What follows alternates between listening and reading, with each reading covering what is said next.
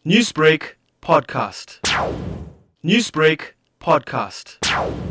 No, in fact, the police from Port Shepstone Tactical Response Team units were conducting an operation along Uppington Road and at Umsetsweni. A male sex selling was selling dark at a residential premises on King Road in Umsetsweni. The members proceeded there and identified the premises where the premises were searched, and that's when the, the police seized a large quantity of dagga. Can you tell us at this stage what the street value of the dagga found uh, was? It estimated street value of over 730,000, and eventually this 34-year-old man was placed under arrest. Was this an intelligence-driven operation or a tip-off from the public?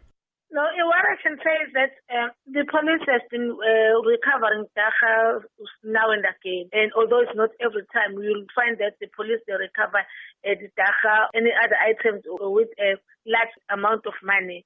Uh, but then uh, after they were doing their routine patrols, not that they were just uh, working on an intelligence-driven operation, but they were just doing their patrol.